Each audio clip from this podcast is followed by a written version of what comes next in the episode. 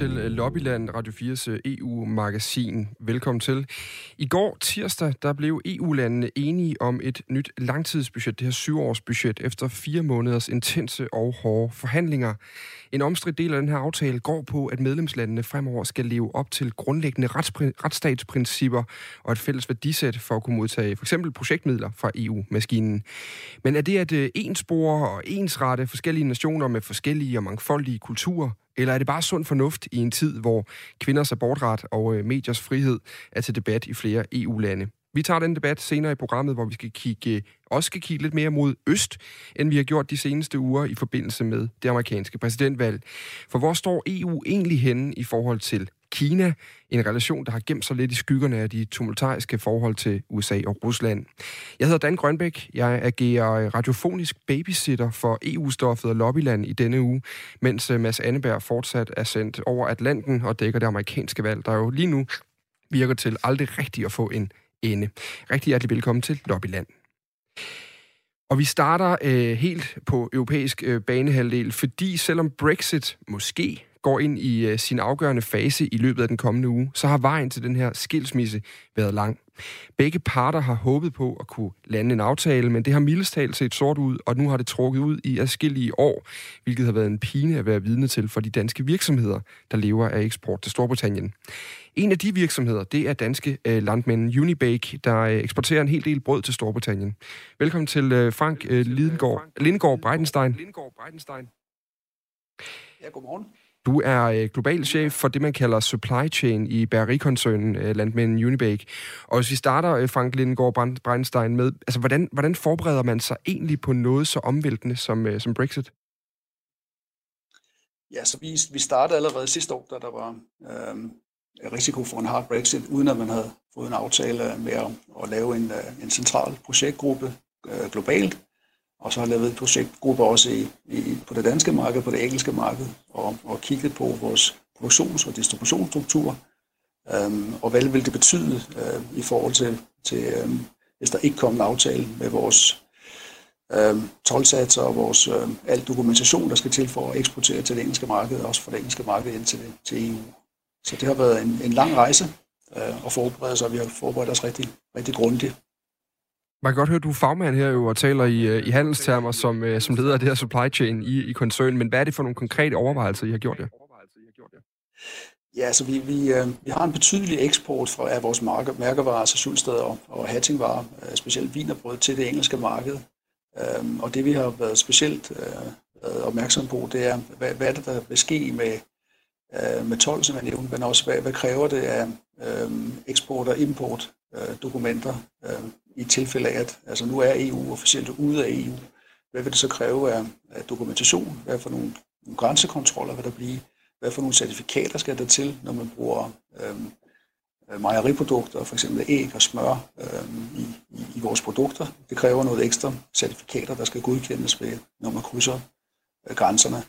Og specielt, øh, når vi snakker det engelske marked også, hvad, hvad har der været af issues? At det, den, den er jo stadigvæk øh, ikke helt klarlagt, hvordan vi skal komme ind i Nordjylland og, og på det irske marked. Så det, det er stadigvæk lidt øh, øh, uklart, hvad man når frem til med de forhandlinger, der foregår i øjeblikket.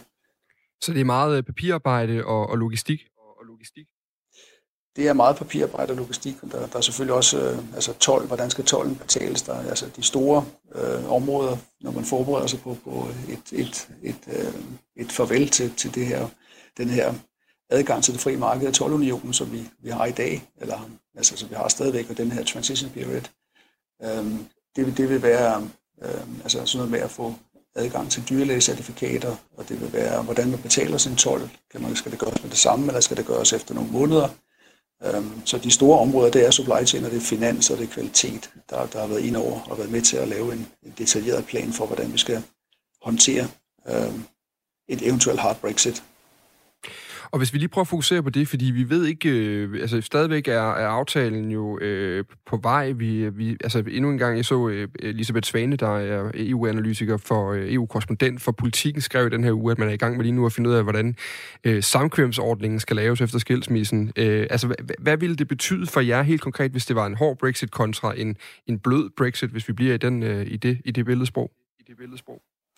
Ja, det vil betyde, at vi skal, vi skal i hvert fald det, det vi venter på i øjeblikket, det er at få klarlagt på, hvad, ligger, hvad kommer der af tolvsatser ind i England, og hvad kommer der af tolvsatser, tolvsatserne ind i Europa, dem kender vi jo. Øh, kommer der en aftale der, det betyder meget for, hvordan vi, vi, vi i fremtiden sætter vores produktions- og distributionsstruktur øh, over kanalen. Øhm, så, så det, er de, det er de store områder. Så er der selvfølgelig også, øh, øh, ja, man kan sige, at altså, bliver vi relevante på markedet, hvis der kommer en stor 12, øh, og det betyder, igen betyder, at skal vi trække noget produktion øh, på den ene side eller den anden side af kanalen, og hvordan vil det se ud? Men øh, altså, vi har forberedt os på, på det værst tænkelige, og, og det, der foregår i øjeblikket, det, det, det kan man kun gætte om, hvad de kommer frem til, men det har været en lang, en lang rejse. Øh, og, og, og for at finde ud af, om der kommer en aftale, eller om der ikke kommer en aftale. Og man kan sige, at klokken den, den ringer jo ned, der, der er 6-7 uger tilbage til, at, at, at det er 1. januar, og hvis ikke der kommer en aftale, jamen, så er det øh, værst, det værst tænkelige scenarie, det er, at vi skal have fuld, at det bliver som at handle med et øh, a third world country, eller det bliver World Trade Organization terms, mm. så det betyder fuld dokumentation og fuld kontrol, kontrol ved grænserne. Så det er vi lidt bange for det også. Altså kommer der meget congestion, altså kommer der meget kø, når man skal over kanalen. Det er jo, det er jo store øh, mængder varer, der kører over kanalen, og ikke mindst vores øh, betydelige eksport ind til, til det engelske marked. Det er vi jo selvfølgelig øh, forberedt godt på, men er, er lidt nervøse for, hvordan, hvordan vil det i praksis komme til at se ud. Hvis du kunne få lov til at give en, øh, en enkelt uh, hurtig opfordring til politikerne, altså hvad ønsker I jer uh, allermest fra politisk side under de her forhandlinger helt kort her sidst?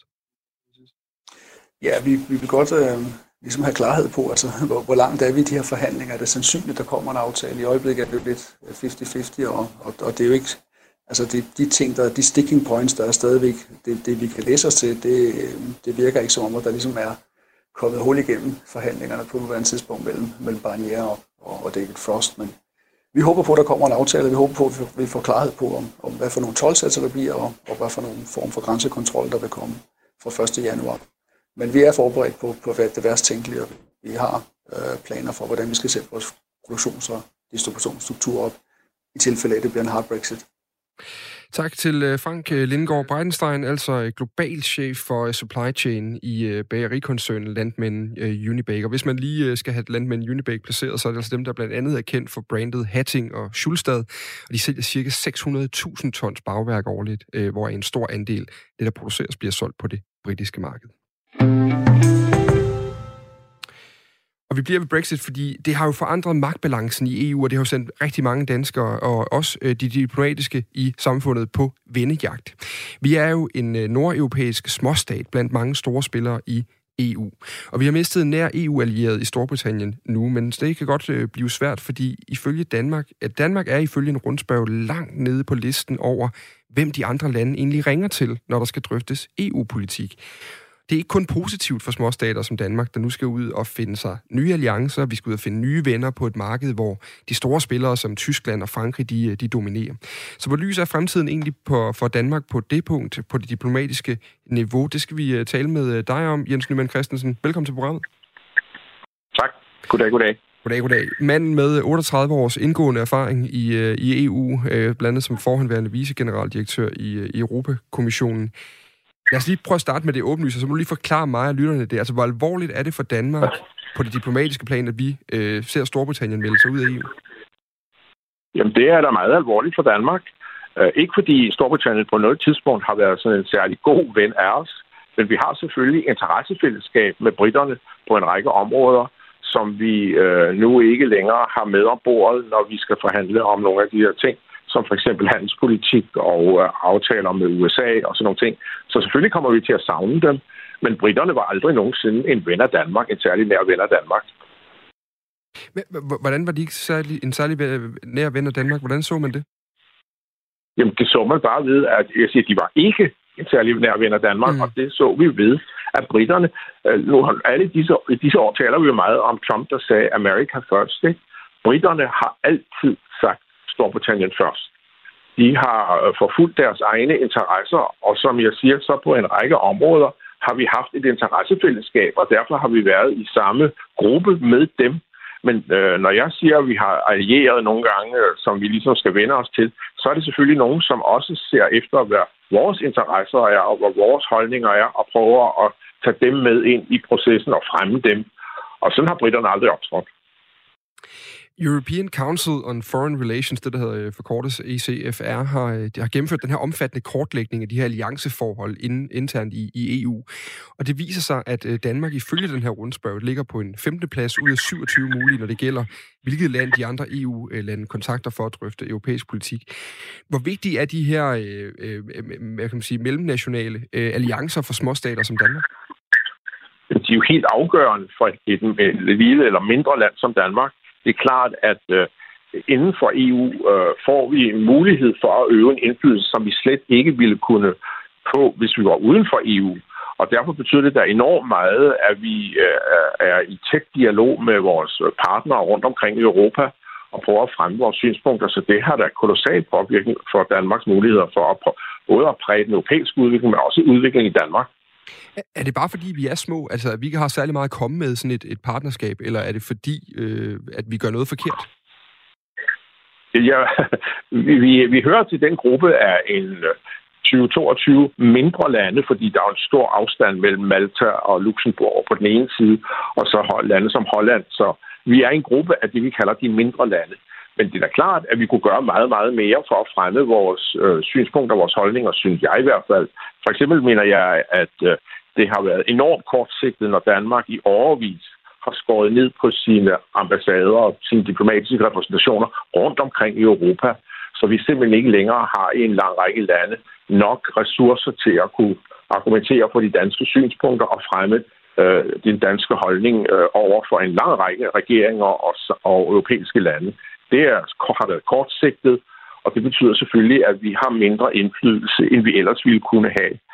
På samme linje kan man sige, at Danmark har, tro det om vi vil, en af de mindste repræsentationer i Bryssel, hvor uh, man rent faktisk jo, som så må sige, har uh, lovgivningsarbejdet og en masse politiske diskussioner. Der sidder Danmark af, af uh, grunde, som uh, har været meget kortsigtet besparelsesmæssigt, alt, alt, alt for få ressourcer.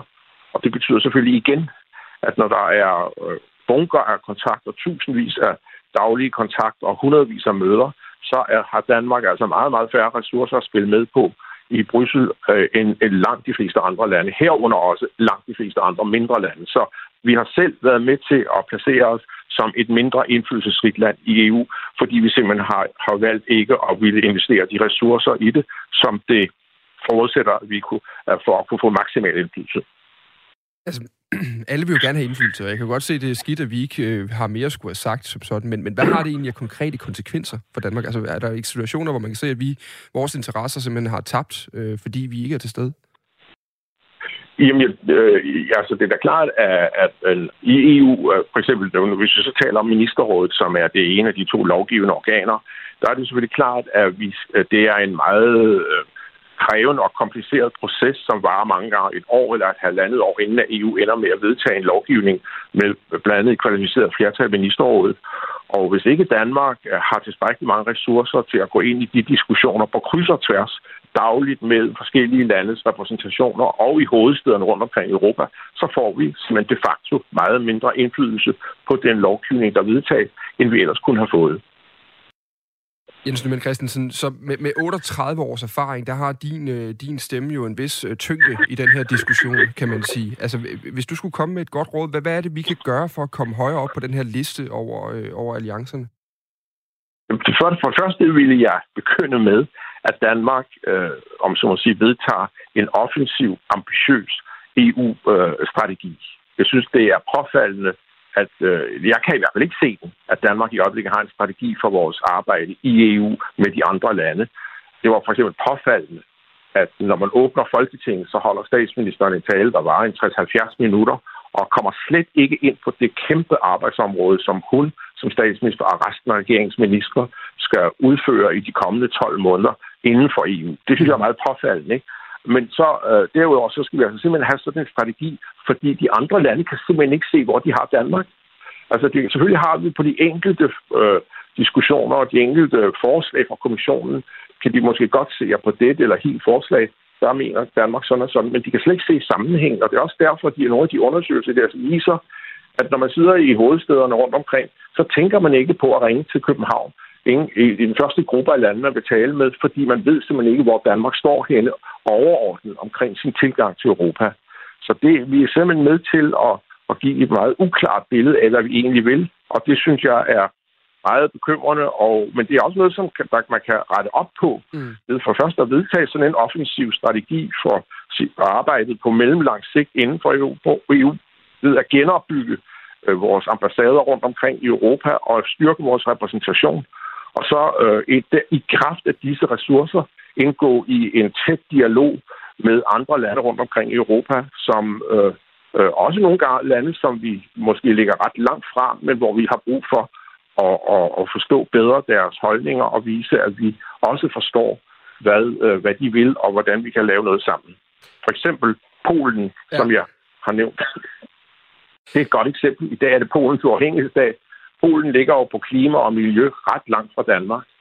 Men øh, det for, vi har da simpelthen brug for at have en positiv, konstruktiv dialog med polakkerne i Warszawa, for at prøve at påvirke dem og trække dem i retning af vores synspunkter. Det er ikke kun de formelle strukturer med møder i ministerrådet og i arbejdsgrupperne i rådet og i kommissionen, at man kan vinde den diskussion. Så sådan en dialog med et land som Polen er helt afgørende for, at vi kan trække Europa i en mere miljø- og klimapositiv retning. Jens Nyman Christensen er forhåndværende vicegeneraldirektør i Europakommissionen, og han var med her i radioen med et par gode råd. Tak for det, Jens. Selv tak.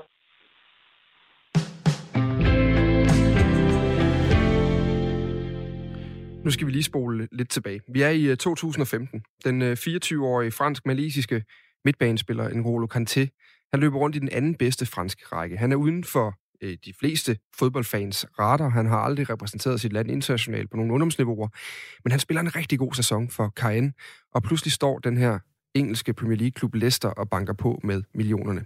Resten er en af de historier, som fodbolden lever af. Den ukendte spiller, der bliver spottet, der slår igennem på højeste niveau, og i dag fire år efter betragtes og berømmes som en af verdens bedste midtbanespillere, fastmand for et af verdens bedste klubhold og et af verdens bedste landshold, og med guldmedaljer for både Premier League, Europa League og verdensmesterskabet i fodbold.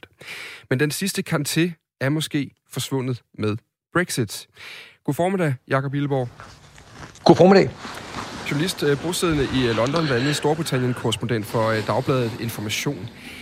Hvad er det Premier League-organisationen og fodboldklubberne i England lige nu frygter ved Brexit? Ja, men frygter jo, som du selv siger, øh, øh, at tilkomsten af nye talenter fra resten af Europa øh, vil, vil blive øh, langt vanskeligere, end det har været før. Det er sådan, at en meget, meget stor del af den verdensomspændende succes, som Premier League er, vi skal lige huske her, at Premier League uden sammenligning er den mest kiggede øh, liga i verden, øh, den mest lukrative liga som sådan. Øh, og, og det, man frygter, det er, at tilkomsten af nye talenter vil blive langt øh, vanskeligere vanskeligere.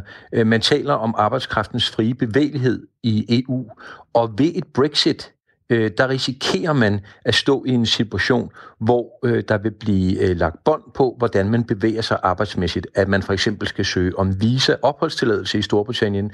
Og det ved vi at selv for, for øh, fodboldspillere, der jo ellers tjener en hulens masse penge, der er en, en række skrappe regler for, hvornår man må og kan opholde sig på lang sigt i Storbritannien øh, i det i sådan et tilfælde. Og dermed der frygter øh, diverse hold og organisationer, øh, fodboldorganisationer øh, i, stor, i, i England, at man vil komme i en situation, hvor det ikke længere er nemt eller attraktivt øh, at komme til Storbritannien som ung spiller, og dermed også, at man står i en situation, hvor Premier League kan miste sin internationale status. Så det er ganske alvorligt set med britiske fodboldøjne.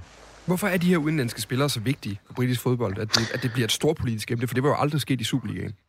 Nej, altså man kan selvfølgelig sige, at kritikken den anden vej går på, at man har været for dårlig til at udvikle egne talenter. Til det kan man så sige, at dem, der har fulgt med i engelsk landsholdsfodbold de sidste par år, vil vide, at det er et relativt ungt engelsk landshold, der løber rundt i dag, og der er mange superstore talenter. Så, så den synes jeg ikke helt holder vand, men det er da rigtigt, at det er sværere for engelske talenter at komme ind på førsteholdet i Chelsea eller i Manchester United, hvad man må være.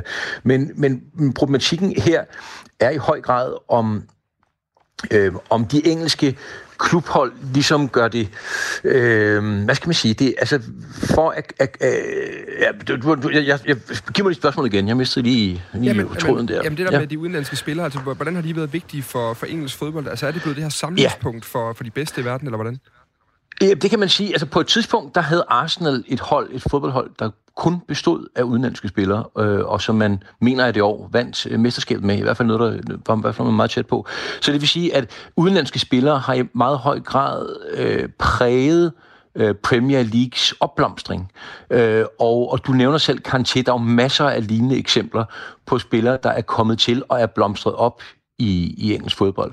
Og det er klart, at, at den, hvis du vil have en liga, der er så seværdig, som den engelske fodboldliga er, så skal du også have det bedste af det bedste. Og hvis du ikke kan tiltrække det bedste af det bedste, hvis det pludselig bliver svært at tiltrække det bedste af det bedste, jamen så, så øh, er det da meget plausibelt, at Premier League ikke vil have den status, man har i dag om, øh, om ganske få år. Og bare lige for at sætte økonomiske tal på, så øh, tæller vi altså i hvert fald øh, øh 5 milliarder pund øh, og i omsætning om året på Premier League, i hvert fald. Øh, og, og der er nogen, der mener, at det er meget mere, fordi der er så mange andre aspekter af øh, britisk erhvervsliv, som også lukrerer på Premier League-status. For eksempel så taler, talte vi lige før om en by som Leicester, som har været mester i engelsk fodbold. Hvor mange uden for England kendte egentlig til Leicester, før de blev mestre. Øh, på den måde har, har øh, Premier League været med til at sætte engelske byer også væk fra London på, på kortet, øh, og det har også gavnet britisk erhvervsliv. Vi kan lige sige, vi vender lige tilbage til dig, Jacob fordi nu skal du, ja. Øh, kære lytter, lige møde uh, Borja Garcia her. I am a senior lecturer in sport management and policy at Loughborough University in the United Kingdom. Loughborough University is recognized as being the number one, number one university around the world uh, on sport subjects, on sport matters, according to the QS ranking. Og øh, Garcia her, han har specialiseret sig i forholdet mellem sportsverdenen og EU. Han er altså manden, man taler med om det her emne. Han fortalte mig, at for at få en arbejdstilladelse i Storbritannien, så bliver du som arbejdstager vurderet på en række parametre, hvor du skal samle point sammen. Hvor meget tjener du? Hvilken branche arbejder du i? Øh, hvilke meritter har du med dig? Ideen er primært at tiltrække højt specialiseret arbejdskraft og så lukke for andre. Et system, man jo i dag bruger også i andre lande, vi har også talt om det i Danmark, når det gælder øh, spillere og arbejdskraft, der kommer fra lande uden for EU. Players need to basically have played an, uh, a percentage of games with their national team in the last few years. And that percentage det han kommer ind på her, Garcia, det er, at for at en spiller fremover, hvis man øh, ikke får en aftale på plads, og de skal leve op til de samme kriterier, som ikke-EU-spillere skal i dag, jamen så er det, handler det om, at en spiller for at komme til England skal have spillet et vis antal landskampe for sit land. Jo højere landet ligger på verdensranglisten, jo færre landskampe er nødvendige for at få et visum til at spille fodbold i England. Det kan blandt andet betyde noget for danske spillere. Danish player would need to have played X amount of games for the Danish national team in the last two, three years, and that depends. The X depends on where Denmark is located in the FIFA ranking. I think that's what they, they could end up doing. Og noget af det, Borja Garcia peger på, det er, at øh, Premier League de har håbet på at få en undtagelse for den her nye immigrationslov. En undtagelse, der vil gøre, at EU-fodboldspillere stadig kunne flokkes til England, uanset deres meritter. Uh, the Premier League prefer outcome would be to have an exemption, you know, to have football having an exemption. And of course, there are some parts of the of of the work of the working force of the working of the industry of the economy that are already having some sort of exemption. Uh, those include, for example, healthcare workers. Um, so yeah, so so so the government is giving exemptions to certain to certain to certain type of uh, industries. Not very many, though. Not very many, because of course this is a government that is certainly against freedom of movement, and they are not going to consider exceptions easily. And second of Og noget af det, han er inde på her, Jakob Illeborg, det er jo, at, at det er en regering her, der har stået stærkt på det her med immigration, og på, at, man, ja. øh, at, at det har været et centralt emne for dem. Og det er jo den bølge, der måske, nogen vil sige, har ført til Brexit, at den har det her islet af noget nationalistisk i sig. Ser offentligheden egentlig det som en, en negativ ting, hvis det her betyder færre udlændinge i Premier League? Det, det tror jeg faktisk, man vil gøre, og det interessante her er jo, at, at den samme offentlighed øh, har haft øh, et vist en vis lydhørhed i, for, i forhold til det her krav om, om at skærpe, om hvem der må rejse ind eller ikke må rejse ind. Men i, i tilfældet med, med fodbold, der tror jeg, det er ret tydeligt, at de fleste, også englænder, er ret glade for de mange dygtige talenter og dygtige stjerner, der kommer udefra. Øh, og, og, og derfor så tror jeg, det er et meget et, et konkret punkt, hvor man kan sige, jamen her øh, er problemets rod i virkeligheden, fordi hvad der er gældende for Premier League og for fodbold, er jo sådan set også gældende for en masse andre erhverv. At hvis du ikke får de bedste ind i landet, så er det sværere at konkurrere. Øh, og, og, og, det, og det er klart, at i tilfælde som, som øh, fodbold, hvor du har brug for rigtig, rigtig mange talenter, og du gerne vil have de allerbedste, der vil du også skabe de bedste vilkår for dem. Og derfor så sidder man i en, en meget afgørende situation for engelsk fodbolds fremtid, der handler om, hvilke øh, arbejdsbetingelser bliver der for klubberne og for spillerne, når Brexit for alvor træder i kraft. For det gør det jo ligegyldigt, hvad det ender med ved mm. udgangen af det her år. Sådan lød det altså for Jakob Illeborg, øh, UK-korrespondent for øh, Dagbladet Information. Tak fordi du kunne være med. Selv tak. Og vi vender tilbage til den her historie på den anden side en omgang nyheder. Dem får du her med Dagmar Eben Østergaard. Og så er vi tilbage i uh, Lobbyland. Mit navn er Dan Grønbæk, og nu skal det handle om en uh, ny aftale, EU-landene og, EU og Europaparlamentet indgik, nemlig øh, i torsdags en aftale om at straffe de EU-lande, der ikke overholder EU's grundlæggende demokratiske principper. Med andre ord, så skal man fremover leve op til retsstatsprincipperne som EU-land, hvis man stadig vil modtage, eller hvis man samtidig vil modtage økonomisk støtte fra EU. EU har længe anklaget Polen og Ungarn for brud på de grundlæggende rettigheder som menneskerettigheder, respekt for minoriteter, på pressefriheden og på domstolenes uafhængighed. Men uden nogensinde rigtig at være kommet frem til konkrete sanktioner. Nu ser det ud til, at den her nye aftale kan ramme Ungarn og Polen hårdt på økonomien, og nu skal vi så byde øh, velkommen til dig, Morten Helve. Ja, godmorgen, eller god formiddag. Ja, god formiddag. Øh, medlem af Europaparlamentet for de radikale. Også, også øh, velkommen til dig, Daniel Fabricius. God formiddag. God formiddag. Dansk ungar, økonom og øh, tidligere næstformand i øh, konservativ ungdom. Hvis vi starter hos dig, Helve. Du har efterspurgt sådan en aftale, vi taler om her længe. Hvor, hvorfor er det, det er en god idé med den her øh, forpligtende aftale i forhold til de her grundlæggende principper? Jamen det synes jeg, det er, fordi at, at EU er jo et samarbejde, om øh, der, der selvfølgelig er meget handel og økonomi, men det er jo i høj grad baseret på politiske værdier omkring mediefrihed, ytringsfrihed, forsamlingsfrihed. Øh, nogle af de her værdier, som, som altså, vi virkelig øh, skal værne om. Øh, og jo er det også baseret på, at man skal forvalte midlerne ordentligt. Altså der skal jo ikke være korruption eller mistanke om snyd, øh, når man bruger øh, EU-midler. Og, og det nye er altså, at, øh, at vi begynder at kunne slå kassen i over for lande, øh, som ikke overholder de her værdier, som de jo selv har skrevet under på, at de vil øh, da de blev optaget i EU. Og det er klart, det er jo i høj grad en diskussion i forhold til Polen og Ungarn. Og min bekymring er, at hvis ikke vi gør sådan noget som det, der nu er på vej, jamen så underminerer vi det her europæiske samarbejde. Derfor er jeg glad for det, der sker nu. Og vi kan sige, bare ligesom øh, yderligere, så er der jo i går landet øh, i hvert fald en aftale mellem Europaparlamentet og øh, EU-landene omkring en, øh, den her genopretningsplan øh, i form af, af det her øh, langtidsbudget. Og der er det også en del af den øh, aftale af en ordning, der skal sikre, at der kun gives penge til EU-projekter, hvis medlemslandet, hvor EU-projektet udføres, lever op til retsstatsprincipper og, og fælles værdier. Øh, Daniel Fabricius, du er jo dansk-ungar, du følger nøje med i ungarsk politik, øh, og Ungarn er jo blandt andet blevet anklaget for at undergrave centrale demokratiske institutioner og retsstatsprincipper, øh, særligt øh, personificeret ved Viktor Orbán og hans parti Fidesz, som anklages for at stå øh, bag en, øh, i hvert fald en stærk centralisering af magten og for sin angreb på mediers, akademikers og NGO'ers frihed. Øhm, hvis man ser på det her med ungarske øjne, er det så ikke et eller andet sted også fair nok, at der er nogle grundlæggende principper, man skal overholde, hvis man vil være med i klubben og have del i midlerne? Jeg tror i allerhøjeste grad, at ungarerne synes, at, øh, at det er fair nok, og, øh, og, og ungarerne er også, øh, tror jeg, øh, glade for at være medlem af den europæiske union, og glade for at have friheder, som de, som de ikke har haft tidligere, for eksempel at, at kunne rejse og, og lignende.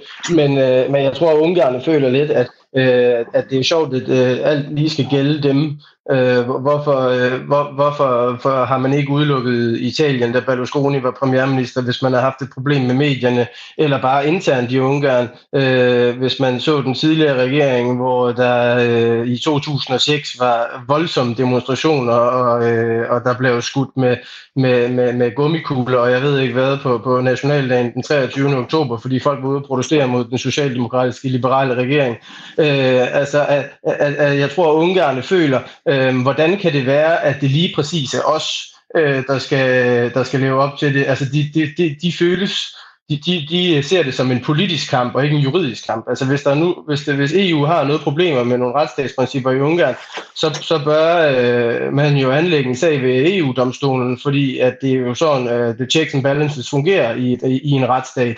Hvis man, øh, hvis man, hvis man mener, at, at man overholder, at man overtræder øh, en lov, så skal man jo øh, stilles, øh, stilles, stilles til stilles til rette for, og, om man gør det eller ej. Øh, det kan vel ikke være en politisk beslutning, om man overtræder en lov eller ej. Det er vel en juridisk vurdering.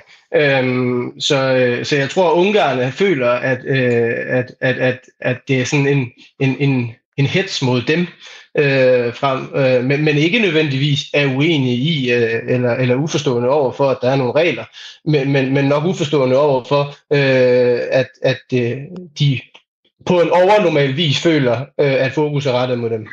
Morten Helvig, når man nu taler om de her emner, så, så har man så udvidet nu til at tale om fælles værdier i et europæisk fællesskab.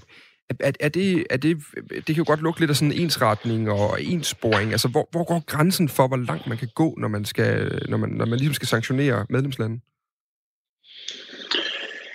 Jamen, det er jo det, som, som vi løber i gang nu.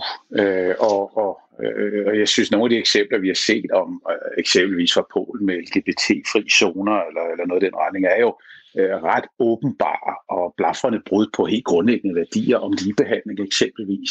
Øh, og, og der kommer vi jo så til fremover at kigge på, Øh, der, der er et agentur for fundamentale rettigheder, som det hedder, som øh, kigger på, hvad det er, medlemslandene laver på de her forskellige områder.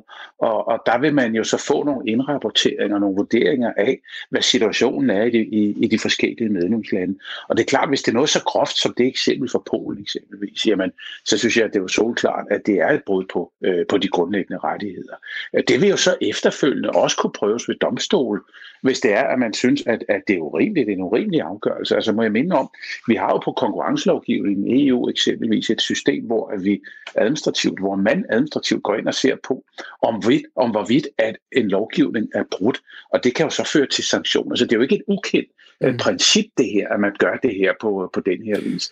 Og så ser vi i øvrigt, og, og det er jo så en anden side af det, altså det her med korruption, som jo er vidtbredt, og, og hvor jeg er ked af at sige, at altså Ungarn er jo topscorer i forhold til uh, korruption, i forhold til uh, forvaltning af de her midler. Orbán, der har bygget et fodboldstadion i nærheden af sig selv, og, og hvad ved jeg. Mm. Altså, så der vil være nogle eksempler, hvor jeg tror, at vi, vi vil kunne være ret enige om, at det her er altså over stregen, det er over grænsen, og, og det er jo blandt andet det, som det her tager sigte på. Hvorfor, hvorfor men, men hvis man, så virkelig, man har jo de her fælles uh, sanktion, eller hvad hedder det, fælles principper fra start af, som man har skrevet under på, hvorfor, hvorfor går man så ikke domstolsvejen, i stedet for at indføre sådan, hvad kan man sige, yderligere økonomiske straffe nu?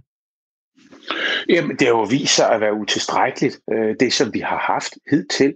Vi har jo ikke, vi har jo ikke lykkes med at lave den kobling mellem at overholde de grundlæggende værdier, og så det her med øh, at få øh, udbetalt støtte. Det vi jo ikke lykkes med. Det er jo det, vi kan se og det er jo det skrækkelige i den udvikling, der har været over de sidste 3-5-7 år, eller hvad det nu er, i Polen, i Ungarn, men der kan også være andre steder, at vi ikke lykkes med at få skabt den sammenhæng mellem, at det, du har skrevet under på, at ville overholde omkring de grundlæggende værdier, og så det at modtage EU-støtte. Så vi er nødt til at gøre det anderledes fremadrettet for at undgå noget af det, som, som vi har set, ikke mindst i Polen og Ungarn over de seneste år. Daniel Fabricius, det, det er simpelthen en reaktion på, at det eksisterende system, det virker ikke. Vi er nødt til at gøre noget mere for at få de her lande til at rette ind. Ja, det ikke meget god mening egentlig? Jamen altså, jeg må ærligt indrømme, at jeg synes, det virker sådan lidt ambivalent, at, øh, at, at, at argumentet nærmest er, at, øh, at nu, har, nu har de lovgivninger og de øh, retsstatsmæssige principper ikke fungeret, øh, så, så, så nu bruger vi noget, nu, nu tager vi noget andet i brug. Ikke? Det, det, det, det er næsten som om, at, øh, at den her debat er skrevet ud fra den situation, der udspiller sig i Danmark med, nu, øh, med, med mængden, at, at nu har vi ikke lige nogen lovgivning, men vi gør det sgu alligevel, fordi der er brug for det, og så finder vi ud af det bagefter. Altså, øh, der, der ligger noget ambivalent i, at man mener, at lande overtræder retsstatsprincipper, og, og, og så går man heller ikke, så, så, så mener man åbenbart, at øh, nu har det ikke lige virket, så nu må vi tage nogle andre andre midler til rådighed, som ikke er, ved, er, er domstolens afgørelse eller sådan noget, det, det, øh, det, det tror jeg i hvert fald er, er et spørgsmål, som, Men... som man, man føler. Jeg føler, jeg tror også, at der er en, altså, øh, der, der, der ligger jo, man skal huske på, at det her det er lande, der har, der, der har været underlagt andre magter i, i, i, i et halvt århundrede, øh, og, og har ikke følt, at de bestemmer noget. Øh, hvis man så løser det ved at tvinge noget, Altså, jeg tror ikke, at det fremprovokerer løsning. Jeg tror, det fremprovokerer øh, konfrontation. Øh, altså, øh, jeg tror, at en af de årsager til, at vi ser så mange problemer med de øh, centrale og østeuropæiske lande øh, øh, i, i dag, det er, at de, mange af dem kom ind i 2004 eksempelvis som Ungarn. Der var det ikke noget med, at, at Vesteuropa og det gamle øh, jerntæppe lande satte sig ned og sagde på, hvordan løser vi det her? Der var det, det her, det er vores regler, og når I er, er klar til at skrive under på Københavnerkriterierne og vores andre regler, så siger I bare til. Og, og det udfaser sig så nu i konfrontation, og, og desto mere, at du tvinger ting nedover, desto større tror jeg konfrontationen bliver, og desto større bliver, øh, hvad kan man kalde den boble, der på et tidspunkt springer i luften. Fordi at det er altså lande, hvor, øh, hvor, hvor det er, der, jeg er og øh, jeg, lige, jeg tror, vi har lidt problemer med forbindelse til Daniel Fabricius. Vi kan lige se, om vi kan få den genoprettet, men så i mellemtiden, så kan jeg jo lige... Øh, tage fat i dig, øh, Morten Helve, øh, fordi øh, Daniel er jo inde på det her med at sige, men det er, at man, man simpelthen bare går videre med sanktionerne, uden egentlig at have fået hjemlen på plads, eller hvad kan man sige, eller øh, bare fordi det andet ikke virkede. Er det her, er det her forhastet på en eller anden måde? Nej, er der noget, man ikke kan sige, det er, så er det forhastet, fordi det her er jo stået på i overvis.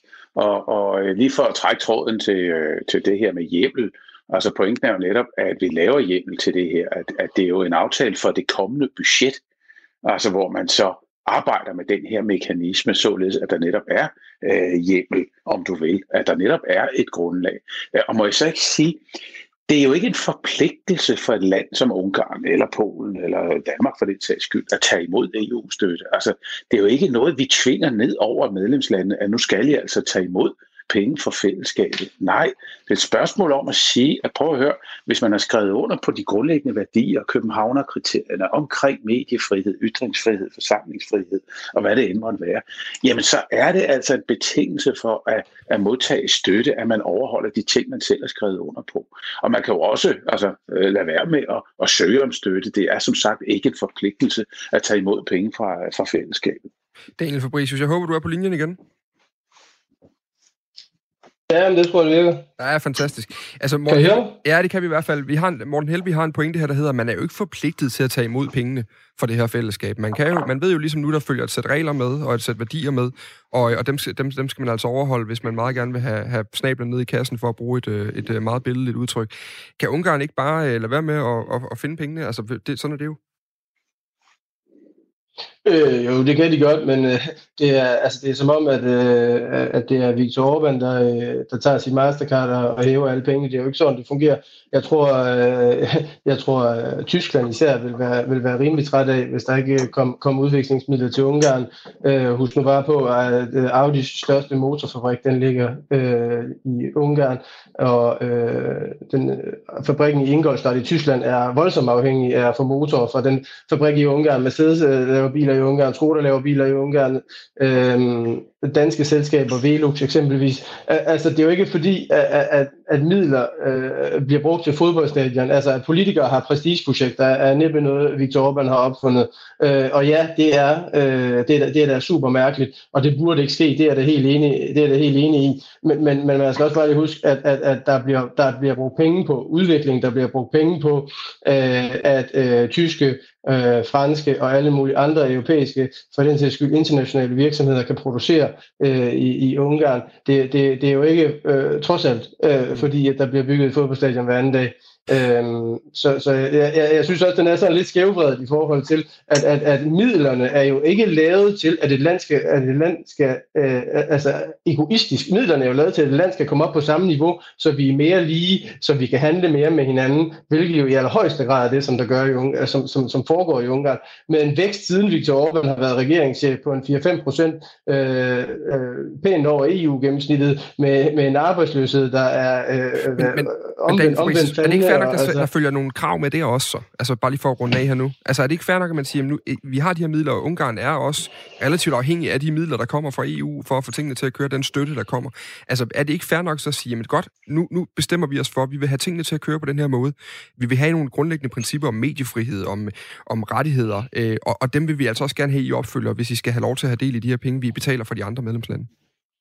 Ja, jeg, jeg tror, at der i hvert fald er en meget, meget fin grænse til, hvad Ungarn føler er, er, er en eller anden form for øh, imperialistisk tankegang med, at, at nu øh, har vi en meget, meget bred sig her, øh, når I kommer ind, øh, og vi vil gerne ekspandere og ekspandere. Vi skal have Serbien, vi skal have alle mulige andre med. Øh, øh, det er sådan set ikke så super vigtigt, hvordan det er nu, når I kommer ind.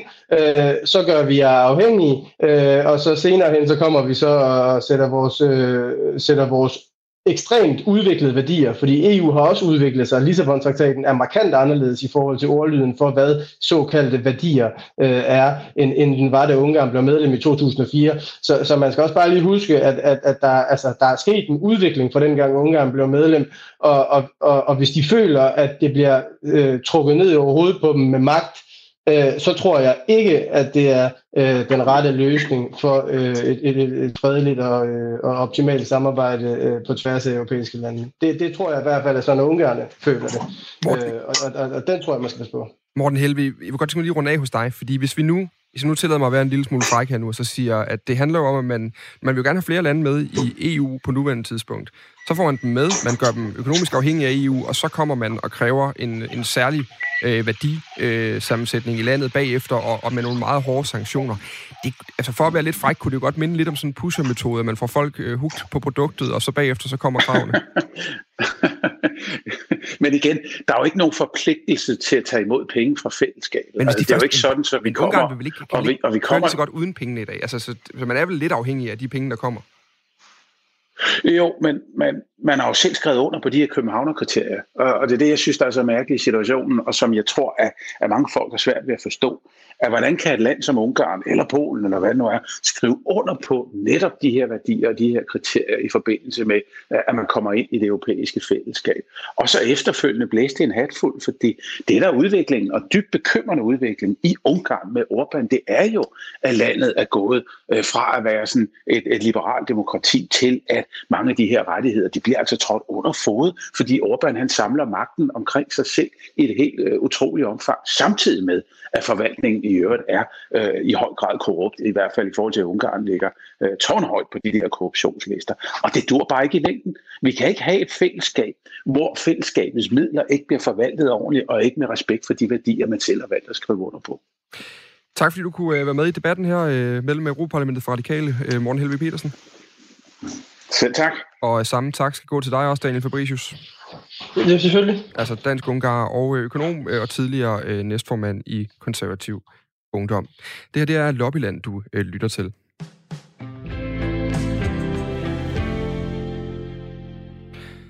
I den forgangne uge har rigtig meget handlet om det amerikanske præsidentvalg. Joe Biden og Kamala Harris har vundet valget, mens vi, øh, og mens vi ligesom venter på, at Donald Trumps næste træk udfolder sig, så har flere europæiske ledere allerede lykkeønsket den nye præsident med valgsejren, som blev sikker lørdag aften øh, dansk tid.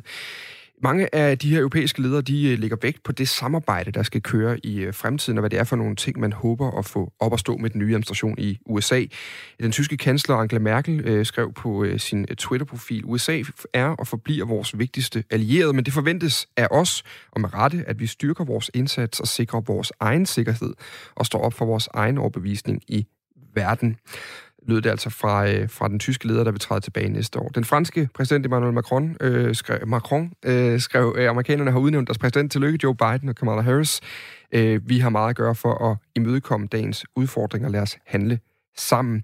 Giuseppe Conte, øh, Italiens premierminister, skrev også tillykke, øh, lagde også vægt på, at man vil gøre det transatlantiske forhold stærkere. Og så kom der en lidt interessant udtalelse fra Ursula von der Leyen, øh, altså formanden for Europakommissionen, som lagde vægt på nogle af de udfordringer, man helt konkret vil løse i samarbejde med den nye amerikanske præsident. Europakommissionen står klar til at intensivere samarbejdet med den nye administration og den nye kongres og adressere de udfordringer, vi står ansigt til ansigt med, særligt at bekæmpe covid-19-pandemien og dens økonomiske og sociale konsekvenser, takte klimaforandringerne sammen, fremme en digital omstilling til fordel for borgerne og styrke vores fælles sikkerhed, skrev hun blandt andet.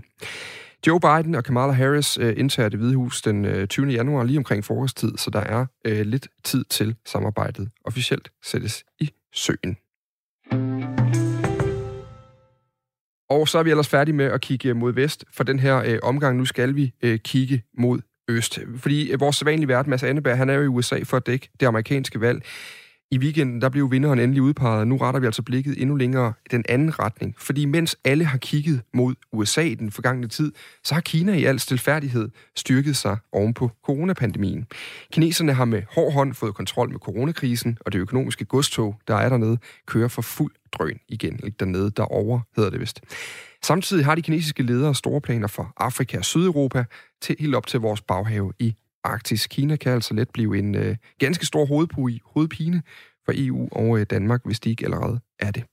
Velkommen til dig, Christina Bortrup. Tak skal du have. Kina-analytiker og øh, journalist.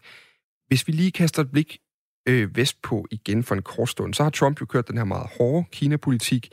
Men hvad kommer valget af Biden til at betyde for, øh, for USA's øh, Kina-strategi, og hvordan, hvordan påvirker den også i EU? Ja, man skulle jo tro, at nu hvor Donald Trump startede handelskrigen mod Kina i 2018, og alle de problemer og al den usikkerhed, det har bragt med sig, så, så skulle der være vild jubel i Kina over, at øh, man nu har sluppet af med Donald Trump. Men øh, sådan forholder det sig faktisk ikke, selvom der er mange kinesere, der, der, der er glade for, at der forhåbentlig bliver lidt mere, en bedre tone og lidt mere ro på. Men, men øh, man er faktisk ret bekymret over øh, Joe Biden. Øh, og det skyldes jo, at øh, i valgkampen, jamen, der har øh, Joe Biden og Donald Trump nærmest konkurreret om at være mest Kina-kritiske, og øh, Joe Biden har kaldt øh, Kinas leder Xi Jinping for en bandit øh, og har talt rigtig meget om menneskerettighedskrænkelser i Kina. Og det, man frygter allermest i Beijing, nu når øh, Joe Biden øh, træder ind i det hvide hus, det er, at han kan lykkes med at samle en slags koalition, eller en, en, en sådan fælles demokratisk front mod Kina, hvor EU samarbejder med USA, og måske med Australien, Japan og andre lande, om at øh, sætte hårdt ind over for Kinas øh, blandt andet menneskerettighedskrænkelser i Hongkong og Xinjiang-provincen osv.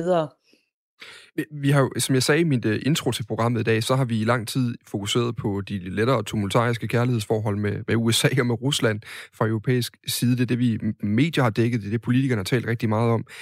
Øh, hvordan har øh, Kina, som den her kæmpe både økonomiske og, og også geopolitiske elefant inde i skyggen, egentlig haft det med det? Jamen, øh, altså sådan i klassisk øh, kinesisk kampkunst, kung fu, der arbejder man jo meget med distraction, altså distraktion. Det vil sige, hvis folk de er distraheret ved at have deres opmærksomhed et andet sted, så kan de tro, du er meget lille og ubetydelig og ikke særlig, øh, en særlig stor konkurrent eller en særlig stærk modstander og pludselig så er du vokset dig rigtig stor og stærk, ikke? og det er faktisk præcis det, der er sket. Så det har passet Kina ganske glimrende, at de har kunne øh, ture frem øh, i øh, Afrika med investeringer, i Sydamerika med deres uh, silkevejsprojekt og så videre, alle mulige steder i verden, og USA har haft rigtig travlt med at kæmpe sine kampe i Mellemøsten, og EU-landene, for eksempel Danmark, har haft rigtig travlt med at være allieret med USA og hjælpe USA med det, og det har jo faktisk også betydet, at vi, som der også er mange Øh, der, der sådan er nået til, til en erkendelse om nu, har haft vores fokus et helt andet sted, hvor vi faktisk ikke har set på de ting, der foregår lige for næsen. Altså det gælder jo blandt andet også Rusland, som først for nylig har fået opmærksomhed fra, fra os her i EU som en sikkerhedstrussel, men jo også Kinas øh, voksende internationale indflydelse, og den indflydelse, Kina faktisk har på rigtig mange EU-lande, hvor man har været rigtig dygtig til at lave bilaterale samarbejder. Mm. Nu taler du om um, Sydamerika. Vi, vi har alle sammen også læst historien om Kinas øh, indtog i Afrika, hvor man jo øh, har, har, har købt sig øh, vej ind med støtte og med hjælp til mange af de her nationer, der har brug for, for, for, for, for støtte udefra. Hvad betyder det for EU? Altså er det, er det nye muligheder, der står med, med, med Kina, eller er det, er, det en, er det en trussel, der står over for det europæiske fællesskab?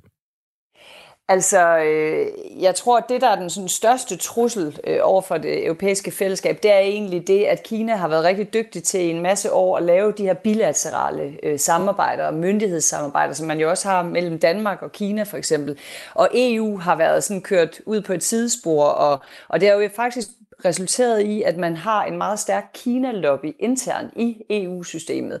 Og det er jo nogle af de sådan, fattigste øh, EU-lande, som øh, Bulgarien, Rumænien, øh, men faktisk også til dels øh, Grækenland og, og Italien er også meget mere øh, venlige over for Kina end mange andre lande, fordi at øh, Italien som det eneste europæiske land har tilsluttet sig Kinas Silkevejsprojekt, som jo går ud på, at kinesiske statsejede virksomheder bygger en masse infrastruktur, og, og på den måde jo også øh, øh finans, nogle gange finansierer projekter, som gør, at de her lande til dels kommer i lommen på, på Kina. Og det betyder altså, at når EU en gang imellem har lyst til at sætte ind over for Kina øh, og sige, nu vil vi ikke acceptere, at I øh, har indført en sikkerhedslov i Hongkong, fordi det krænker simpelthen de aftaler, der er lavet, dengang øh, Kina overtog Hongkong, som havde været en britisk koloni. Så nu vil vi bruge vores øh, store handlekraft, som er, at vi har 500 millioner øh, forbrugere i EU. Vi er, verden, vi er øh, Kinas største samhandelspartner. Det vil vi nu bruge til at sætte ind over for Kina. Så kan man ofte ikke opnå enighed. Og det svækker jo EU i forhold til øh, konkurrence og også forhandlinger med Kina. Hvor, hvor, hvor, øh, hvor solidt, altså øh, det, det virker næsten som sådan et opsundt spørgsmål at stille i forhold til, hvor solidt Kina står, øh, fordi det er jo en stormagt, der hvis ikke den allerede er øh, overtaget, så, så er den i hvert fald på vej til det. Men, men har, vi, har vi sovet i timen? Altså kan vi nå, og øh, kan det europæiske fællesskab, hvad skal der gøres for at, at skabe den her sammenhængskraft og stå sammen mod, øh, ikke mod, men i hvert fald i, i forholdet og forhandlingerne med Kina? Jamen helt klart, altså der er ingen tvivl om, at både øh, erhvervsledere og politikere i, i EU har været meget naive i mange år, og man har jo øh, fået øh, stjålet øh, meget teknologi, man har været naiv i samarbejdet med Kina, man har foræret øh, værdifuld viden væk til den kinesiske stat i håb om, at man så fik ordre til gengæld øh, til sine virksomheder. Det er ikke rigtig sket. Tværtimod så har Kina med sin meget øh, strategiske øh, statskapitalisme formået at, at løfte sig op, så Kina nu øh, er førende inden for mange af de nye teknologier, som i øjeblikket former vores fremtid. Det gælder den praktiske anvendelse af kunstig intelligens, det gælder øh, droner, højhastighedstog, øh, solceller, elbiler osv. Og det udfordrer en masse virksomheder, ikke bare i USA, men også i EU. Så man kan sige, at den handelskrig, USA har ført, har faktisk også øh, hjulpet EU på en måde, fordi det presser Kina, Øh, det Donald Trump skulle have gjort, var jo bare at alliere sig med EU, så man i fællesskab kunne lægge pres på Kina. Og det er jo det, som måske kan komme til at ske nu, hvor, øh, hvor øh, det bliver Joe Biden, der, der kommer i det hvide hus. Men, men, øh, men der er ingen tvivl om, at, øh, at Kina ja, jo i det her årti vil overhale USA som verdens største økonomi, og det er ret sent, at man begynder at interessere sig for, hvad, hvad Kina egentlig er ude på, og hvad Kina har gang i. Men man kan sige, at EU har fattet det. Altså Margrethe Vestager meldte jo ud her under øh, coronakrisen start i, i, i foråret, at hvis der var nogle mm. aktier, øh, altså sta, øh, børsnoterede virksomheder i EU, som var øh, under øh, altså i risiko for fjendtlig overtagelse, for eksempel fra kinesiske opkøber, yep. så skulle staterne simpelthen gå ind og redde virksomhederne, og man er også på vej jeg bliver simpelthen med ny lovgivning. Christina, fordi øh, der, er, vi er faktisk op øh, mod en omgang nyheder nu her. Der, der er få ting i verden, man ikke kan rykke mod, men øh, nyhederne er en af dem. Beklager. Tak for din tid. Selv tak. Og så er der nyheder her på Radio 4 klokken er blevet 11.